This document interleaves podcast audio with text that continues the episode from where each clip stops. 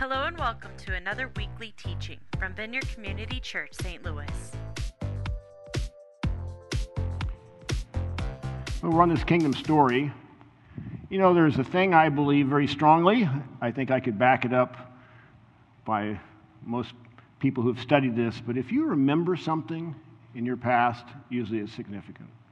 If you can think back and you can remember particular things, usually there's a significance there, there's an impact there.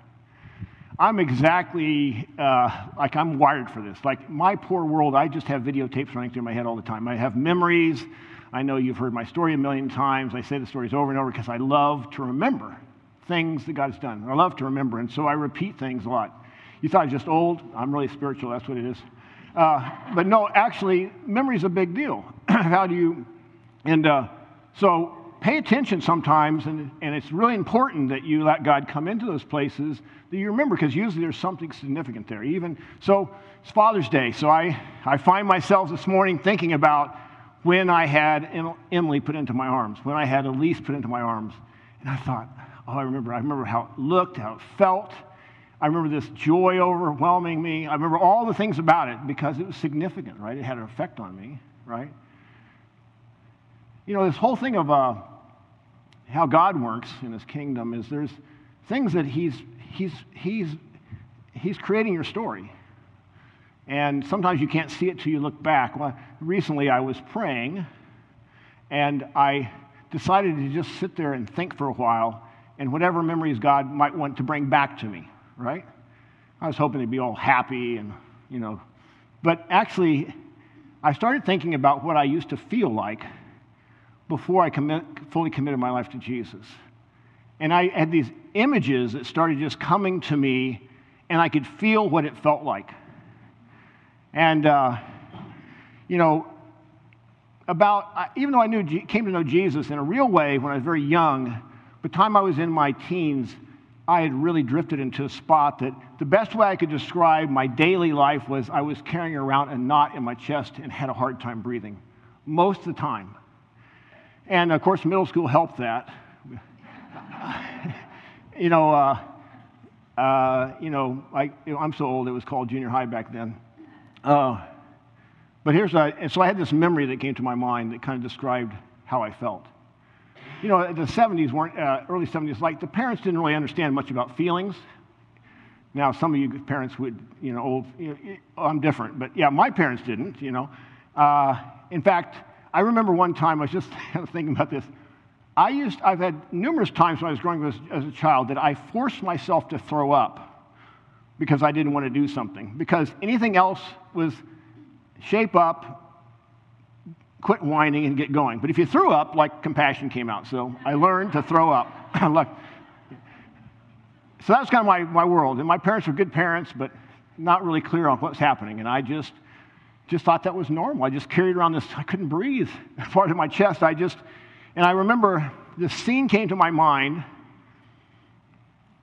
I'm in junior high and I'm leaving to walk to school, which is about six or seven blocks uphill in the snow. No, it was six or seven blocks. but it actually was, and I remember walking out and my dad smoked, and so I grabbed matches and a cigarette, and this just became a habit because on the last block, I could cut this alley, and I remember, I remember this vivid scene of it being cold and having the cigarette. And it wasn't because of peer pressure. It wasn't because I was trying to be cool. It's because I could relax for about two minutes. And that's what I look forward to. That was my life. I, you know, you don't realize at the time. It's just normal at the time. The saying I often use is normal is just a setting on the dryer, right? It's don't really know what it means, right? You just, your normal is your normal. As I started thinking about it, I had a, another memory where I just would come home from school and I looked forward to going, I had no motivation to do homework, which if you've seen my text, you understand what happened out of that. and I just wanted to go to sleep, watch TV, and go to sleep and I wake up the next morning. Now, on the outside, I was just trying to look cool and adjust, but there was a lot going on, on the inside. You know, and I, can, this continued off in high school, And of course, in high school, you have more choices to make bad choices to try to make yourself feel better. And so over time, I began, you know, uh, uh, having anxiety. And then, for some reason, I decided to steal the ID of a guy.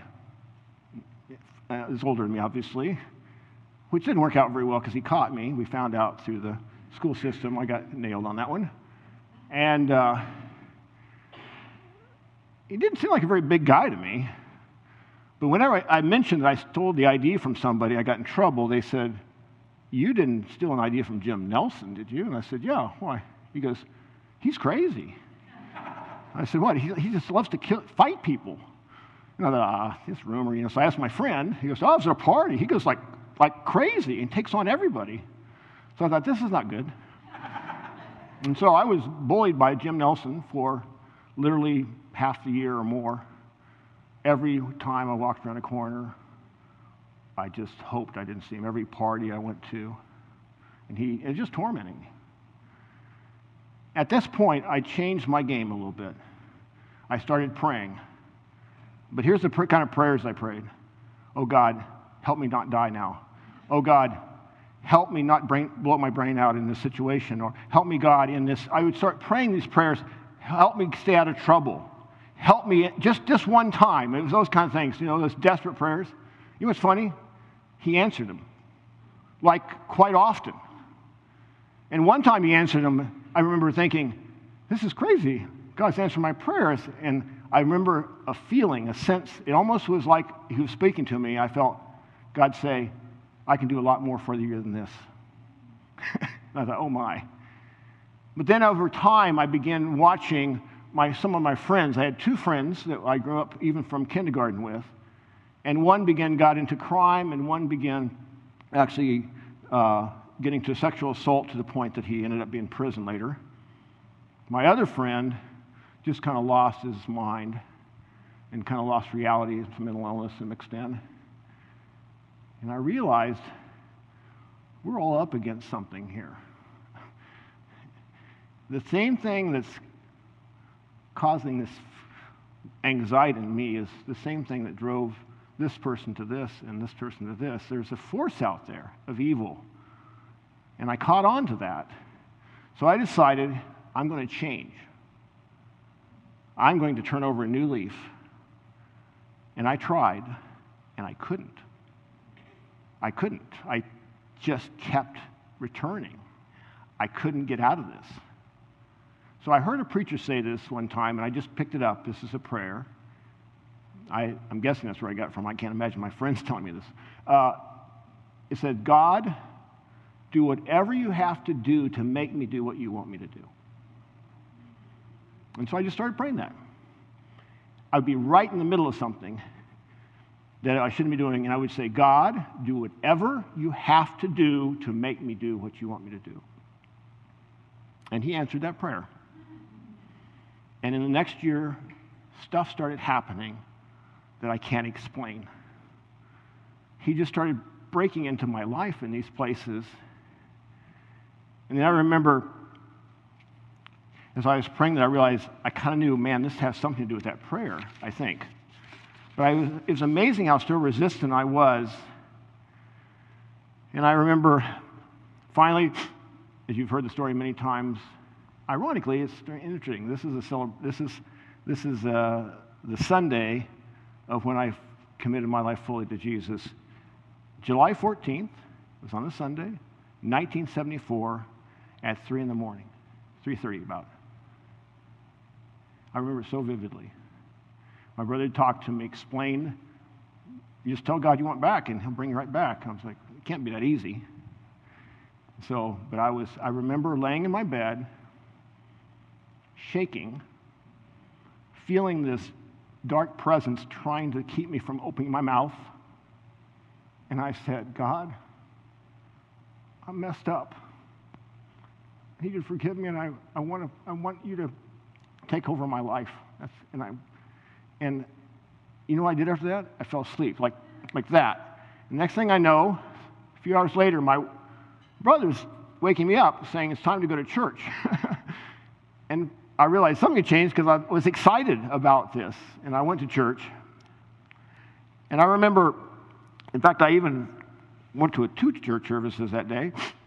In the night church service, I remember I was on the front row, which was a sign of the kingdom, I think. Uh, and I was sitting there, and there was these younger people playing guitar and singing. I guess they called it worship. Back then, I just thought they're playing guitar and worship, you know, singing things. I sat there. I felt free. Nervous, really nervous about what does this mean? And I felt hope. And I didn't have that knot anymore. I'm thinking, man, this is crazy. this is crazy that this is happening. And what I just should say is that that was a moment that God literally saved me. And the, the battle continued, right? I remember I wouldn't have known any of these verses at the time, but when I was, I remember these verses that stood out later. You were called out of darkness into this wonderful light. Once you were not a people, but now you are God's people. Once you had not received mercy, but now you have received mercy. So then, says in Ephesians, so then you are no longer strangers or aliens, but you are fellow citizens and saints and members of the household of God. For freedom is for freedom that Christ set you free. So stand firm and do not submit again to the yoke of slavery. I thought, that's what I was under. I was under a yoke of slavery. And here's the thing about the kingdom of God that we're talking about freedom comes with being under the rule and the reign of the kingdom of God. But what you're doing is you're changing yokes. You're no longer under a yoke of slavery, but you're yoked with Christ. And He's with you in life. And He's in the battle with you. And that's what I experienced. So, when we talk about in this series about the kingdom of God, and seeking first the kingdom of God, and praying, Will your kingdom come on earth as it is in heaven, it's an active thing that we do. We're a part of the kingdom, but we're still in the battle zone, and we have a, other kingdom that's conflicting with us. And so, what you have to understand is when you enter the kingdom of God, you begin seeing that this world is very temporal, and you start seeing things that you couldn't see before, but you also see the kingdom of God, but you also understand very clearly there's opposition that you've been up against. I used to think, you know, in the middle of all this, like, well, I'm just a stupid kid doing stupid things, which I was. But it really helped to know that my stupid things were being, were being pushed and powered by a force that God hated that was pushing me towards things. So, the kingdom story. We're going to be talking in these next two weeks and we're going to move into a couple stories of the Old Testament. And this is going to be part one of Taste of the Kingdom. You know, uh, I found myself as a new Christian of having a hard time at first with the Old Testament to start with. It's like, and, and if you ever had a if you had a little struggle with the Old Testament yourself, you're not alone, because there's a lot of things that are different about the Old Testament. It's a different covenant. It's uh, the Old Testament was written over a thousand years with so many different cultures that or have completely different worldviews. And so all of that's there. And I remember first getting the understanding, oh, it's a different covenant. So then I thought, well, what's, I'll just read the one, I'll read the new side of the covenant. Why read the old side? Some of you think, yes, amen to that. No. Because we understand the scriptures all inspired by God. And so when you look at the Old Testament, it's really important to understand that you need to look to, to it through the lens of the kingdom. The lens of Jesus the lens of and the kingdom is how you can see the New Testament, the Old Testament much clearer. Karl Barth, who's actually pretty smart uh, theologian, says Christ alone unifies all Scripture. When we look at the world of God, when we look at the world of God from the perspective of the centrality of Christ, we realize that the message, ministry, and self understanding of Jesus are inseparably linked to the kingdom. Jesus came announcing the kingdom. His parables explained the kingdom. His miracles bore witness to its presence. In fact, the theme of the kingdom, as preached by Jesus, unites the whole flow of biblical truth from Moses to the prophets, the writings, and the Gospels, the epistles, and the revelation of John. Now, some of you know the story we're going to talk about. We're going to talk about the, this first week, we're going to talk about the Exodus story. You guys know the Exodus story, right? You guys know it? You know about King David, uh, uh, his kingdom, and all that. We're going to talk about that next week. Davidic kingdom. So, but first off, we have to kind of get context for the Exodus story because some of you have developed your theology of the Exodus story with these situations, right?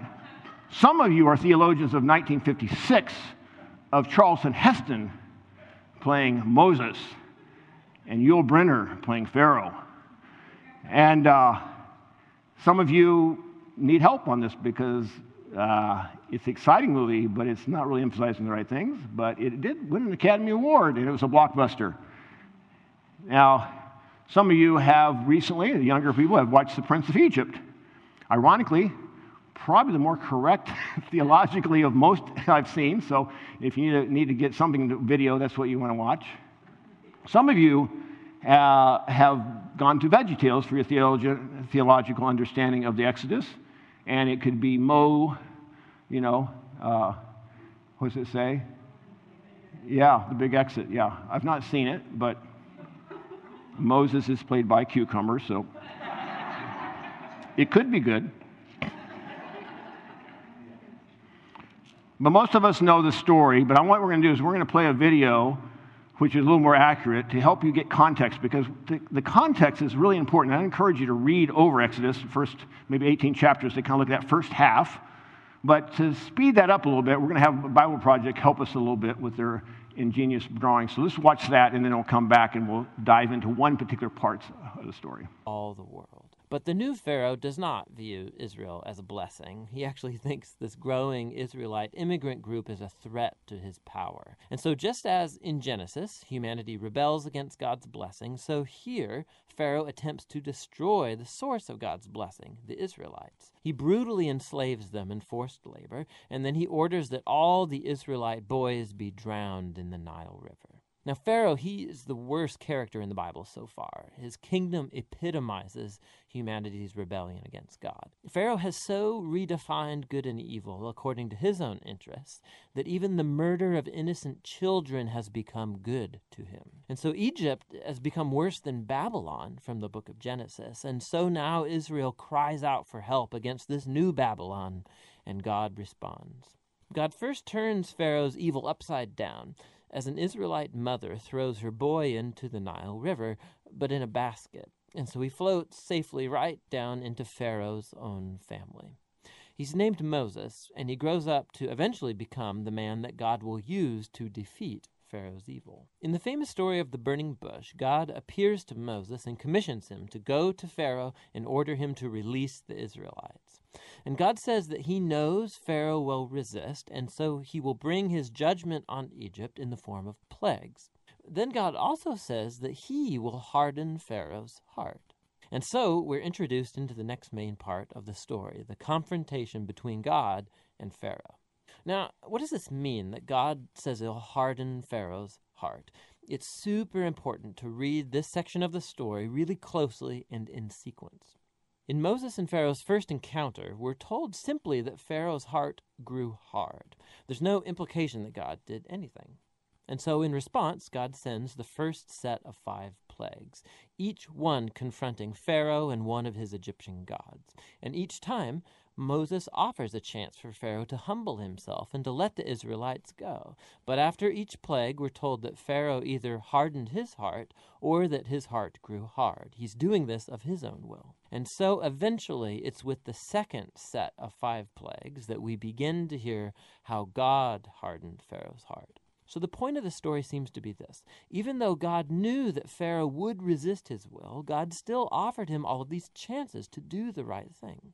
But eventually, Pharaoh's evil reaches a point of no return. I mean, even his own advisors think that he has lost his mind. And it's at that point that God takes over and bends Pharaoh's evil towards his own redemptive purposes. God lures Pharaoh into his own destruction as he saves his people, which is what happens next. With the final plague, it's the night of Passover, and God turns the tables on Pharaoh. Just as he killed the sons of the Israelites, so God will kill the firstborn in Egypt with a final plague. But unlike Pharaoh, God provides a means of escape through the blood of the Lamb. And here the story stops and introduces us in detail to the annual Israelite ritual of Passover. On the night before Israel left Egypt, they sacrificed a young, spotless lamb and painted its blood on the doorframe of their house. And when the divine plague came over Egypt, the houses covered with the blood of the lamb were passed over, and the son spared. And so every year since, the Israelites have reenacted that night to remember and to celebrate God's justice and his mercy. But Pharaoh, because of his pride and rebellion, he loses his own son, and he's compelled to finally let the Israelites go free. And so the Israelite slaves make their exodus from Egypt. But no sooner do they leave that Pharaoh changes his mind, and he gathers his army and chases after the Israelites for a final showdown. As the Israelites pass through the waters of the sea safely, Pharaoh charges towards his own destruction. The Exodus story concludes with the first song of praise in the Bible. It's called the Song of the Sea. And the final line declares that the Lord reigns as king.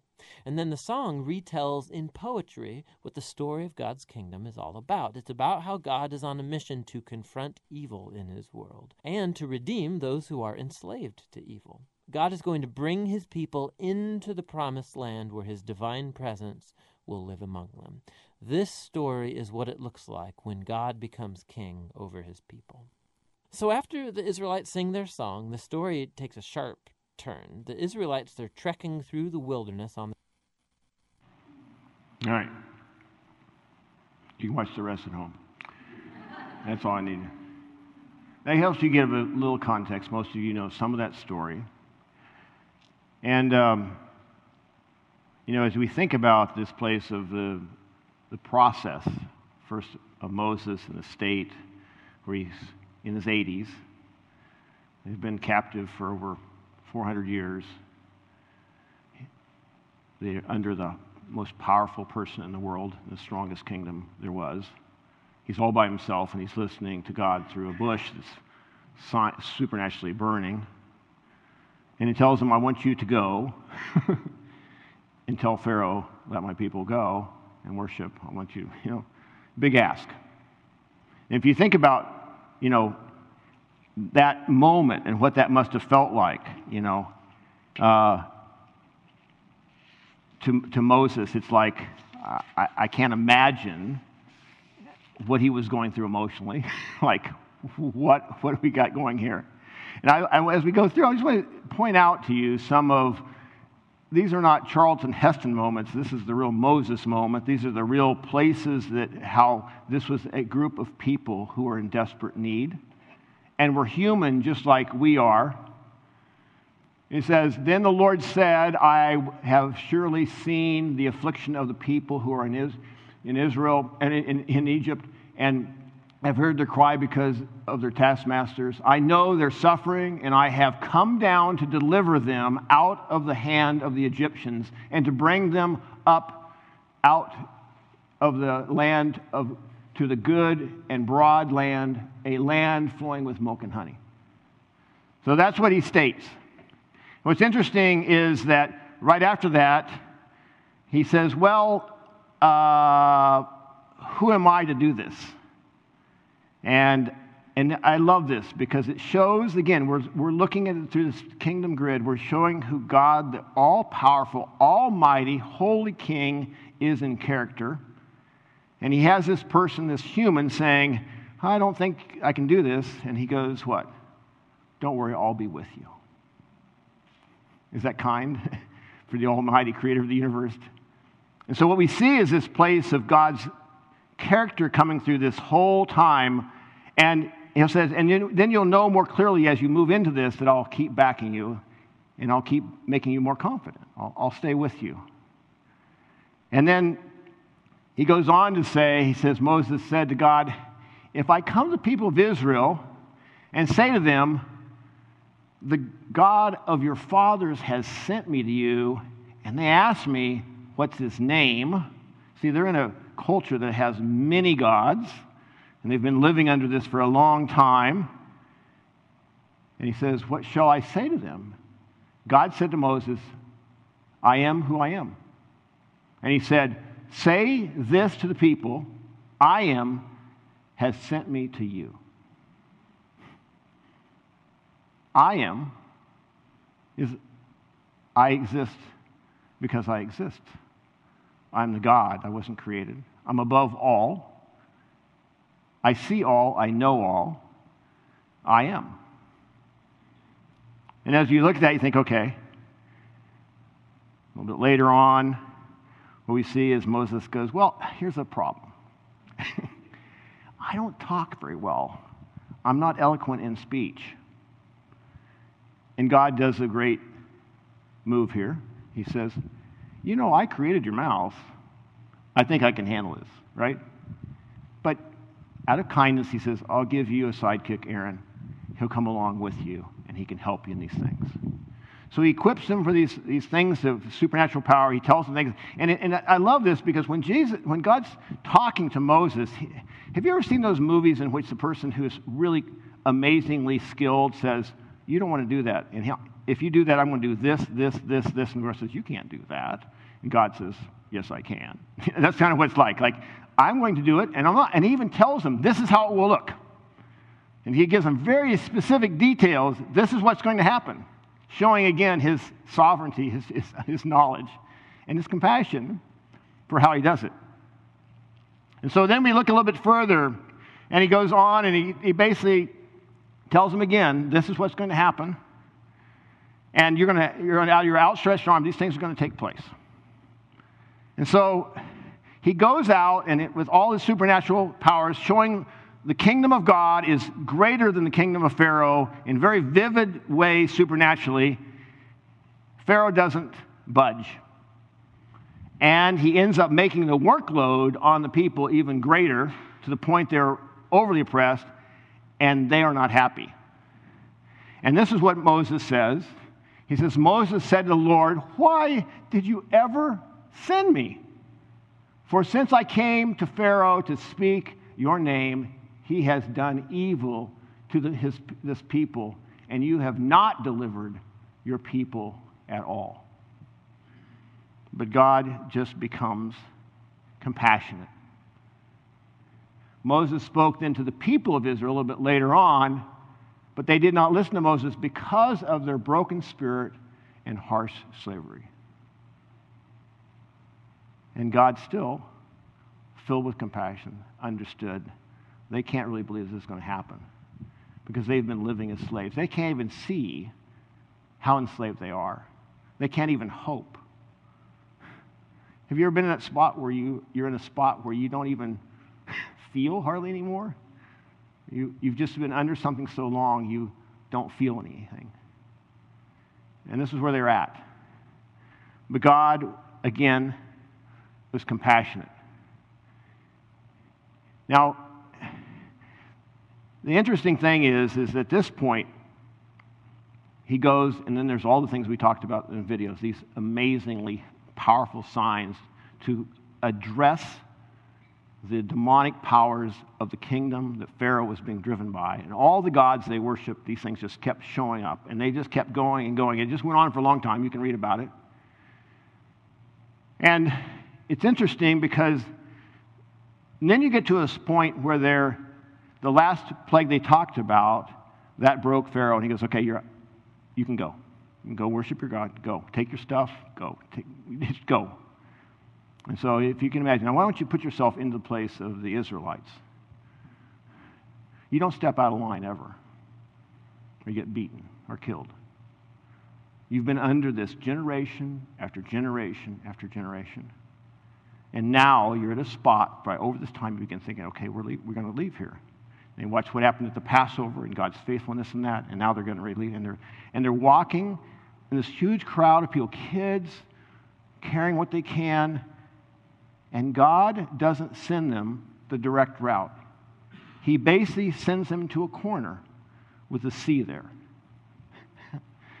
and it's like, if this wasn't hard enough just walking out, now we're in a sea, but thank goodness Pharaoh has let us go, but then they find out Pharaoh has not let us go. He's hardened his heart and he came to destroy them. So here we have this, the Israelites pushed up against the sea, and Pharaoh's the strongest army in the world coming after them.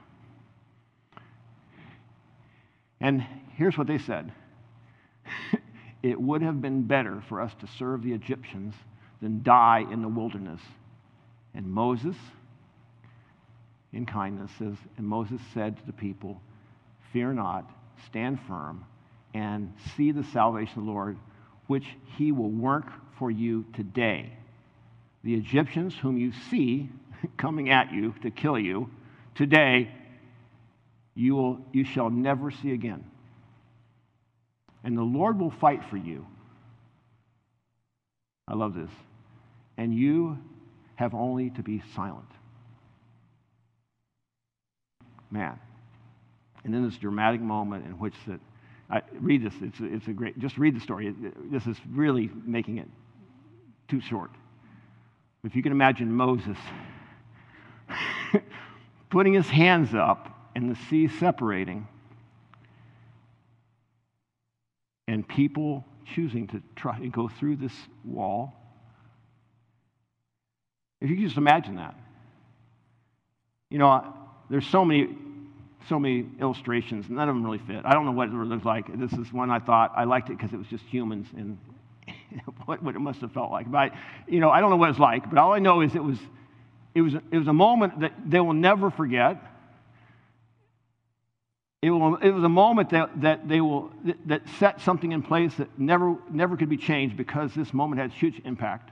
It's a moment they won't ever forget. And as they're walking through, and you're thinking about this, one thing I had a question about, like, why did this take so long? I mean, you're God. You want to deal with Pharaoh. You obviously can do what you want. Why don't we go for this? Instead of all this craziness over all this time and giving chances for Pharaoh and doing all these things, what is all that about? Learning the past? Like, what, why don't we just start this way, God? You just freeze Pharaoh, and then we just all walk out on dry land and say, See you, right? But what you have to understand is God was making a people. He was making a people that trusted Him and knew Him and would yield their self fully to His rule and reign. And this process was way more than getting from A to B, out of slavery into freedom. It was much more than that. It was God doing all kinds of things within this time that, you know, he could have done he couldn't have done any other way. Out of this process, these people who had a slave mentality who had got to a spot of not even being able to see straight of what was right and wrong and what was good and bad and, and, and who God was. And in this spot, there's so many things happening in all those chapters that God was doing in the hearts of, of the Israelites to prepare them for what was ahead. He taught them truth. You know, he, uh, he taught them, the Passover came out of that, which points completely to Jesus, that they got to, they locked in in a way that if you read the Passover, it's like exactly seeing Jesus in action. It's very much prophetic. It caused them to be able to see with new eyes that they couldn't before. They started being responding to the love of God and not the fear of man. I mean, it just goes on and on. It says, when the people of Israel saw the mighty power that the Lord had unleashed against the Egyptians, they were filled with awe before him, and they put their faith in the Lord and his servant Moses. They could be people who could be led now because they are under the rule and reign of the kingdom. Now, what I love is the, the part of this that I, I, I love the most is thinking of them crossing over, kind of shell shocked, looking at the ocean coming back and realizing they have no, the enemy has been, God's justice has come and the enemy's gone. And they're trying to take it all in. And they sing a song. and it's a long song, but I'll give you parts of it. Then Moses and the people of Israel sang this song to the Lord I will sing to the Lord. He has triumphed gloriously. He has hurled both horse and rider into the sea. The Lord is my strength and my song. He has given me victory. This is my God, and I will praise him, my Father's God, and I will exalt him. And it closes out with the power of your arms. And speaking of, they're thinking about, wait a minute, now we're free. How are we going to go through all these other kingdoms and survive? And he's thinking, and he says, the power of your arm makes them lifeless as a stone until we pass by, O Lord, until the people you purchased pass by. You will bring them in and plant them on your own mountain, the place, O Lord, reserved for your own dwelling, the sanctuary, O Lord, that you, your hands have, have established. The Lord will reign forever and ever. Amen. That last part was why what they needed to know as a people that the Lord will reign forever and ever. Just take that in. If you hit nothing else out of the sermon, the Lord will reign forever and ever, which means let him reign over you now. Allow him to reign in your hearts. Understand that you're in a battle and there are kingdoms trying to enslave you. But the Lord's yoke is easy and light. He's kind. We flourish when there is rule and reign. So, the invitation today, I had a couple verses that just came to my mind, the ones I talked about a little bit. This is the kingdom. This is where it starts. You come to Jesus, and it says, You are a chosen people, a royal priesthood, a holy nation, God's special possession, that you may declare the praises of him who called you out of darkness into his wonderful light. Once you were not a people, but now you are the people of God. Once you had not received mercy, but now you have received mercy. And in Galatians, for freedom Christ has set you free. Stand firm, therefore, and do not submit again to the yoke of slavery if you don't know Jesus, you're carrying a yoke and you're yoked to something that's not good. It may feel normal, but you know it's not good. And God wants you to know you can come in as a child of the king. You can actually come in into his kingdom and participate with him. It's so interesting, this whole story of, of Genesis. It's, it's participating, it's the place of his people being a part of the choices and moving the kingdom forward. And that's what God wants to do with you. But all of us, somewhat like me at the beginning of my life, I knew Jesus, but I got enslaved. I'd returned back to a yoke of slavery. So the invitation is where do you need freedom right now in your life? And here's what you need to do cry out to Jesus and welcome his rule and reign. He hears your cry.